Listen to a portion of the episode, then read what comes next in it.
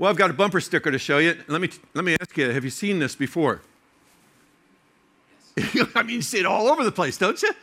I, I don't know of anything that is as obvious in the culture that we have today as uh, coexist, only not written with the regular letters we would use normally, but but uh, written like this. And I confess to you that I have two reactions when I see that bumper sticker, and I see it a lot, and you see it a lot, and you may see it in other places behind, beside bumper stickers.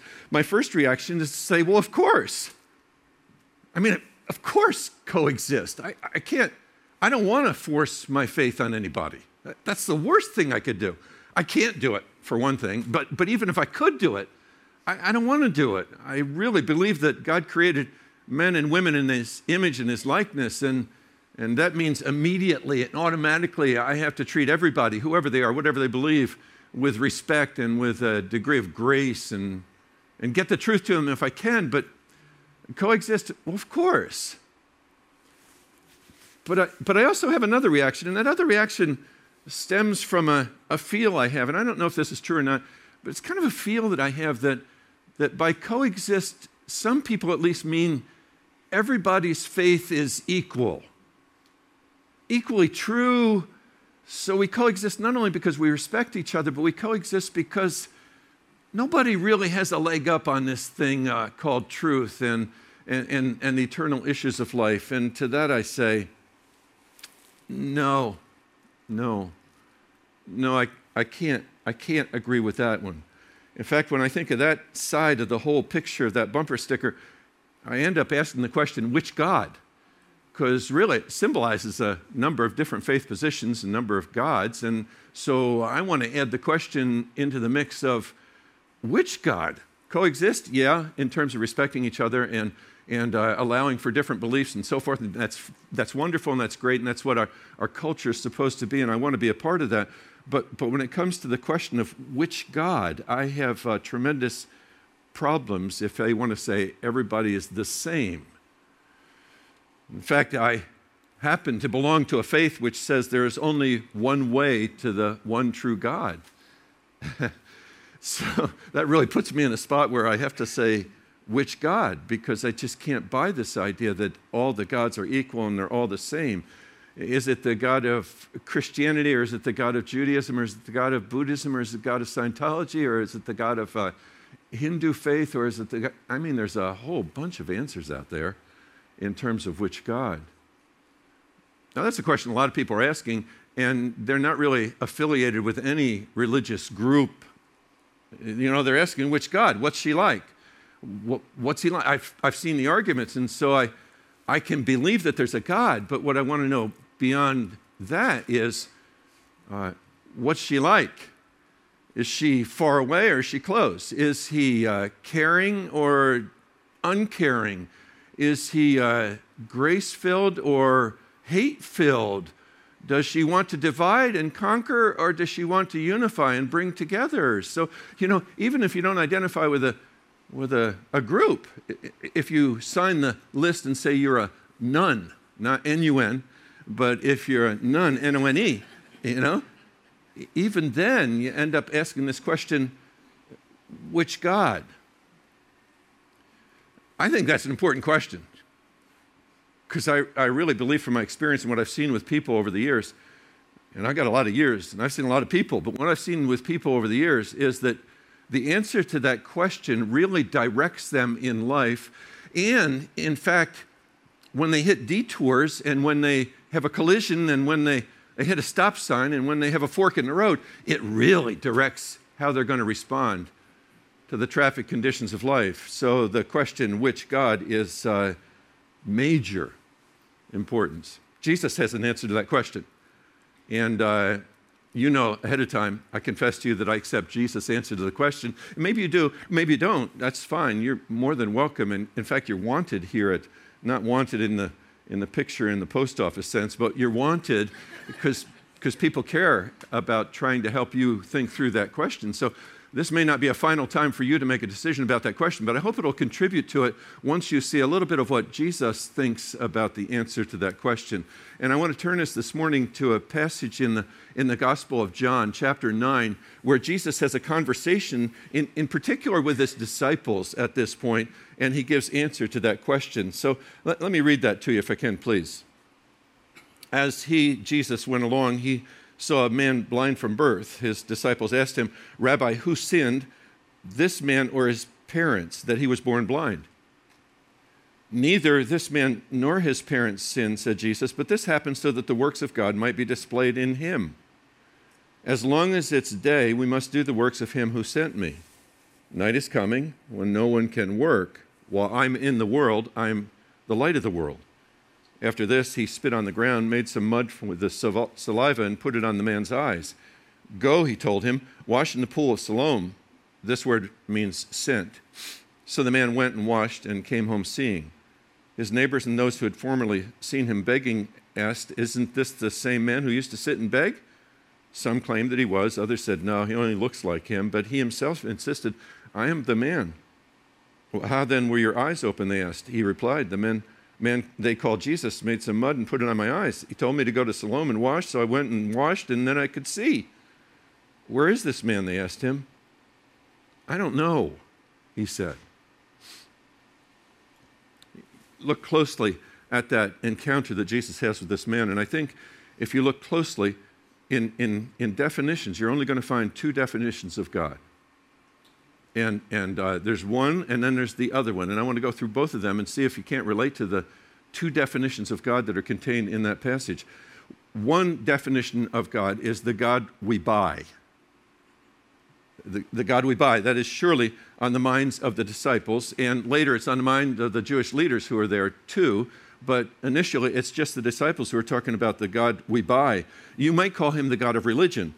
Uh, we buy his blessing by being good. If we're good, he'll be good. If we're bad, he'll be bad. Um, that's what they were saying in verse two when they said, "Is it him or is it his parents?" I mean, somebody had to be bad or God wouldn't have allowed something bad to happen to him. So if he was good, it wouldn't happen. If he was bad, that's what happens. Who was bad? So was it him or was it his parents that caused this problem? Now, that's not a new idea even in the first century. Certainly not a new idea now, but it's not a new idea in the, even in the first century. If you go back in your mind to a man by the name of Job, you've heard of Job, even if you've never read the Bible, you've heard of Job, you'll find that Job and his friends seem to have the same picture of God, the God we buy. Listen to this short passage in chapter four, verse seven, where one of his so-called friends is instructing him and trying to help him. He says, "Consider now, who being innocent has ever perished?" There it is. "Where were the upright ever destroyed? As I have observed, those who plow evil and those who sow trouble reap it. All the breath of God, at the breath of God, they perish. At the blast of his anger, they are no more." That's the same, same God, the God we buy. The same God that one of my favorite authors used to call the household gods of ancient times. Turns out those household gods are not really ancient in any sense. They have always been around. Whether they're defined as one God or they're defined as many gods, they're, they're still there. And they're there because it makes sense. Th- that's why they're there. I mean, when we think about it, well, of course, that's the way life works. You know, you do bad, you get bad. You do good, you get good. What do we say? We say what goes around comes around. We go to the deli and we see a, see a tip jar there. And what's on the tip jar? Good karma. yeah. yeah, put some money in the jar. It's going to be okay for you. Yeah, that, that's the God we buy. That's a funny example of it, but that's basically what's going on there. It's the God we buy. Good reason for us to think in those terms. Now, the, the disciples and the, and the uh, leaders besides them that we haven't read about who would say, this is the God we buy, and that's the definition of God for them, it's kind of complicated for them because they're trying to tread a narrow area of ground. They're, they're trying not to blame God for the bad things that happen, but at the same time, they're trying to stay within the law, which says that uh, what I do affects other generations. In fact, that's that's throughout the Old Testament, and I have just one verse that or passage that would teach that kind of idea. Here it is in Exodus chapter twenty, verse five and six. You shall not bow down to them, the false gods, or worship them, for I, the Lord your God, am a jealous God, punishing the children for the sin of the fathers to the third and fourth generation of those who hate me, but showing love to a thousand generations of those who love me and keep my commandments. What I choose to do affects future generations. We all know that. We, we don't like to think of it in terms of our own kids. What we do affects our own kids, but it does. For good or for bad, either way, it really does. And if you if you don't think that's true, then you don't know anything about racism and how it passes down through the generations. You don't know much about hatred, and you don't know much about intolerance, and you don't know much about, much about anger, and, and thank God you don't know much about those. But honestly, for most of us, we know something about that. And those things pass down, even as the scripture says they pass down, and they result in pain. But listen, the law of Moses never says, ne- never says that there's always sin behind a problem. Never says that. It says that it passes down, true, no, no doubt about that. And in that sense, because God is sovereign, he passes it down, understand that. But it never says that because I'm addicted, my kids have to be. That because I'm intolerant, my kids have to be. That because I've wasted myself, my kids have to inherit the same kinds of problems that I have. Never says that. So be careful what you draw as a conclusion, even from that passage of Scripture. So it makes sense. So it makes sense to them, it makes sense to us. God, we buy. We buy him by good. We don't buy him by bad. The God we buy. But it's tragic. It is tragic for two reasons when we allow that thing to, to fester inside of our thinking and we allow that to captivate our thinking. And one reason it's tragic, tragic is because it makes us think that the blessing we get is deserved and the tragedy that somebody else gets is deserved. And what that puts us on, no matter how much tragedy we've seen, we've seen enough blessing to think that God has blessed me, but he hasn't blessed you. And the reason why he hasn't blessed you is because of who you are. So, so if, if you have weight problems, it's because you don't have any self-control. You've never thought that. I have. Sure I have. It's the God we buy. That's who I'm talking about. That's what makes me think it. Because I think I get good because I've been good, and I get bad because I've been bad. Poor people don't try. That's their problem. That's the God we buy. That's who it's talking about, the God we buy. We've been good, God blesses us. We've been bad, God curses us. They've been bad, God curses them. I've been good, God blesses me. It's a sad way to go through life, but that's what the impact is. The other Other problem with it, and the reason why it's so tragic, is because it, it puts me on a treadmill. If I run fast enough and I run well enough and I, I, I keep control of everything I do and I do all kinds of good things, then, then the day is going to come when God's going to say, okay, Peter, you did enough. It's okay. Come on in. Ah, sorry. That's like trying to fill the ocean with a teaspoon. It's going to take a long time, folks. And truth is, there's not enough time for me to fill the ocean with the teaspoonful of water. Teaspoon and teaspoon and teaspoon. So it lands me in this place where I can never come into a right relationship with God because it depends on me and I don't have it in me to make it. That's the fruit of the God we buy. Well, you can take that God we buy, or you can choose the God who bought us. That's the other alternative that's here. In fact, Jesus speaks of him in verse three. Listen to what he says. Neither this man nor his parents sinned, Jesus said, but this happened so that the works of God might be displayed in him. You just say, wait a minute, wait a minute. He had to suffer so that the works of God, wait a minute. I don't think I like that picture of God. The man had to suffer so that God could be seen? Are you kidding me? Is that what Jesus teaches? Well, it's what he said. So I have to conclude that's what he teaches. It's what he said. that this man is suffering now so that, so that God can be seen. Let, let's drill deeper to, into this, this God that Jesus is talking about, the God who bought us. Because when we look at the God who bought us, we have to recognize that he has priorities. He has a first and a second priority. Let me tell you what they are. The first priority for God, his, his first concern is his glory. You say, I don't think I'm liking this. This doesn't sound right to me. God's more concerned about his glory than he is about you and me? Yeah. Yes, he is. Ample evidence of that in the Bible. You can find it all over the place. We are to declare his glory among the nations, First Chronicles, Old Testament passage. In fact, the heavens proclaim his righteousness, and all the peoples see his glory, from the Psalms. You say that's self-centered. That's what I teach my kids not to be. How can I ever defend God for being that which I teach my kids not to be? And my answer is that it's okay for him to be that way because it's the right order of things. It's, it's the right order of things. You say, I don't think I like that. Oh, yes, you do. There's an instinctive part of this that says there, there is a right order of things, isn't there? In fact, one of the places we see that is when we see somebody else in the way they fawn on their kids. Oh, man, that Peter and Ilona, they just live for their kids, and now they're grandkids. Can't they get over it? They put everything else aside for their kids. Now, now you know, we instinctively know that kids need our attention and grandkids, and, and we have to put things aside for our, our kids and our grandkids, and we have to take care of them, and they, they do take a priority, but we also know that that can get out of balance. If they're the only thing in my life, then there's other things missing. In fact, my relationship with Ilona is missing if the grandkids are my only thing that I care about, and her for me as well.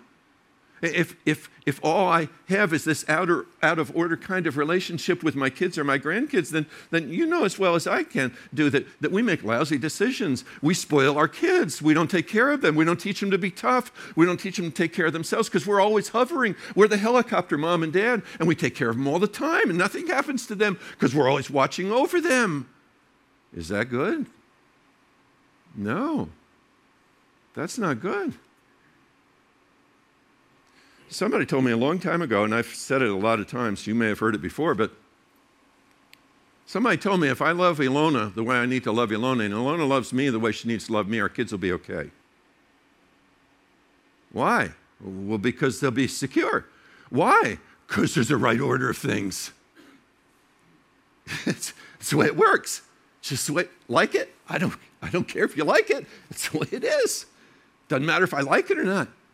That's the way it is. And when we add God to the picture, all I'm saying is that God says, I'm the most important person in the universe, and I have to be first. Even if that means difficulty and pain for other people, it, it means that I have to be first. Even if it means difficulty for you, Peter, and for you, Ilona, then I have to come first.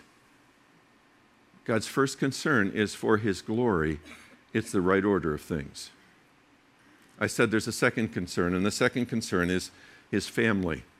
His family, adopting children, you and me, and forming a family that will love him and respond to him and, and do what he asks them to do.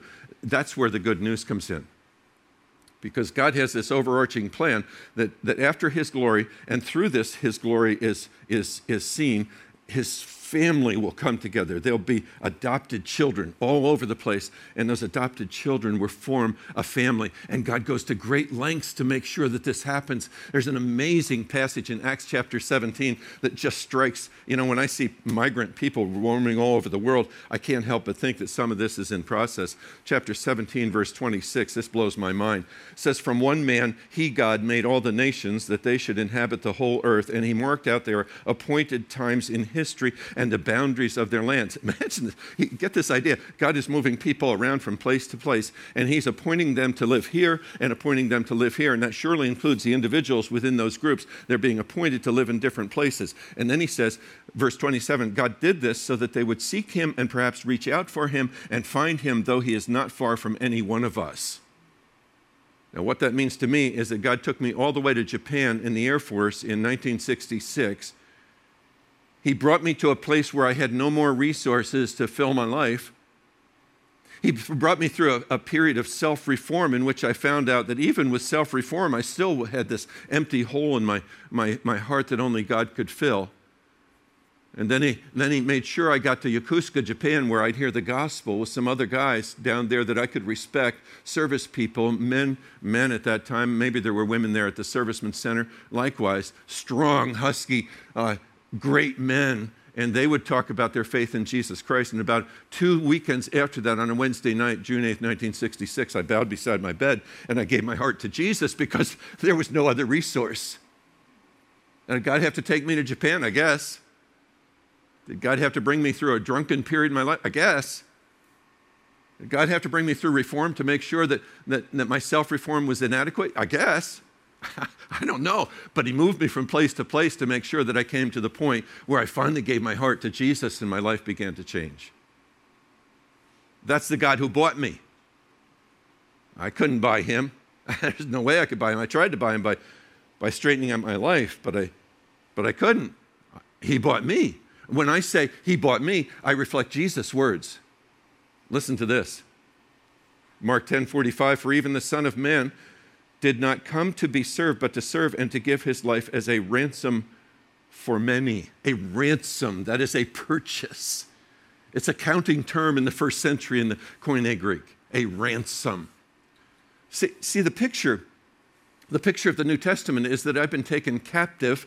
I have been kidnapped, as it were, by the enemy of our souls, and he has pointed me in a direction that is exactly the opposite of the direction that God wants me to go in, and he has caused me to, to ignore God, and he has caused me not only to ignore God, but to, to revile God and to raise my fist against God and to deny his very existence, or if I confess his existence, to say, I don't need him, I don't want him, please leave me alone, go away, go do something else. But this God who I, whom, I, whom I despise, and, and who I, if I don't despise him, I just push him away. And that's the same as despising him. Th- this God who I despise or I push away cares so much.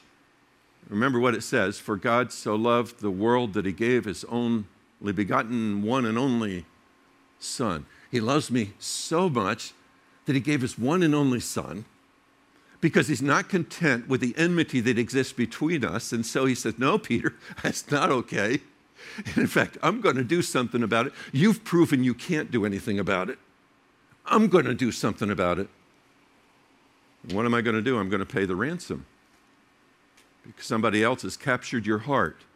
I'm paying the ransom because I can't live with this. I'm going to buy us, buy you back. I'm going to purchase your pardon, that whoever believes in him should not perish, but have everlasting life. That's the picture of the Bible. That's the God who loves me like that, and that's the God who will pay that kind of ransom for me. He is the God who buys me. He is the God who purchases me. He is the God who bought me. Now, why? Why would I chase after a God and try to buy him if there's a God out there who loves me so much that he pays for me? I mean, come on. That doesn't make sense to me. It made sense until still small voice, taking the input that I'd had and the Bible verses that I'd learned and the testimonies that I heard at the Servicemen's Center in Yokosuka. But then all of a sudden on June eighth, nineteen sixty-six, I said, oh, this is crazy. And I didn't know the terms then, but, but looking back now, what I was really saying is, I've been trying to buy him. I can't buy him. He paid the price for me. How, how can I say no to that?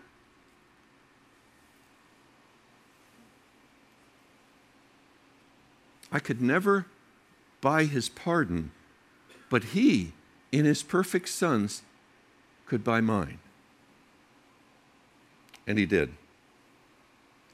He took my place before the judge. He stretched out his arms on the cross. He said, Father, judge me, not him. I'm purchasing his forgiveness. He cried out, my God, my God, Why have you forsaken me? Because on those moments on the cross, those hours on the cross, he was the judgment. He was the focus of judgment of my sins, not his, because he had none. He, he, he gave his life for me. And finally, when he had fully paid for my sins, he said, it is finished. It's all done. There's nothing more to pay for. It's done.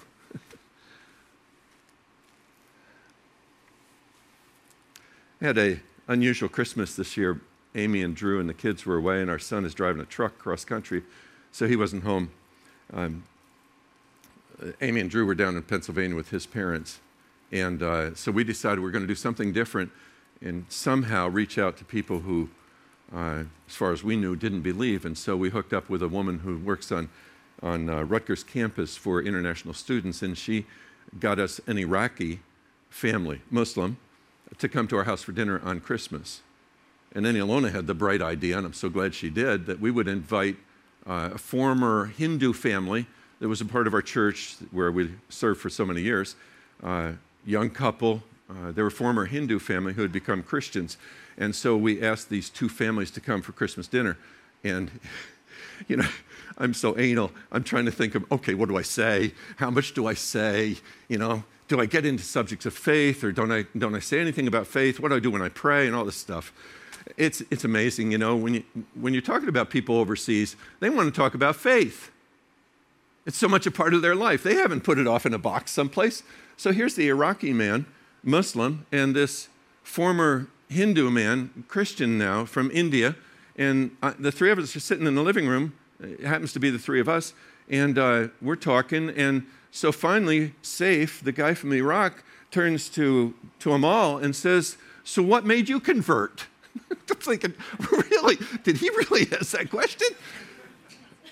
So I had, Ilona called me to do something in the kitchen, so I was going out to the kitchen, and but I was listening to their conversation before I left, and and and finally, finally it came to a point where Amal told his story of becoming a Christian when he was in Alabama as a student, and uh, he finally came to the place where Amal said to Saif, somebody challenged me to look at Jesus. And somebody said, just look, see what you think. And so Amal looked. And the last words I heard him say to Saif before I left the room were the telling words. He said, I came to the conclusion that this is a God I can believe in. This is a God I can follow.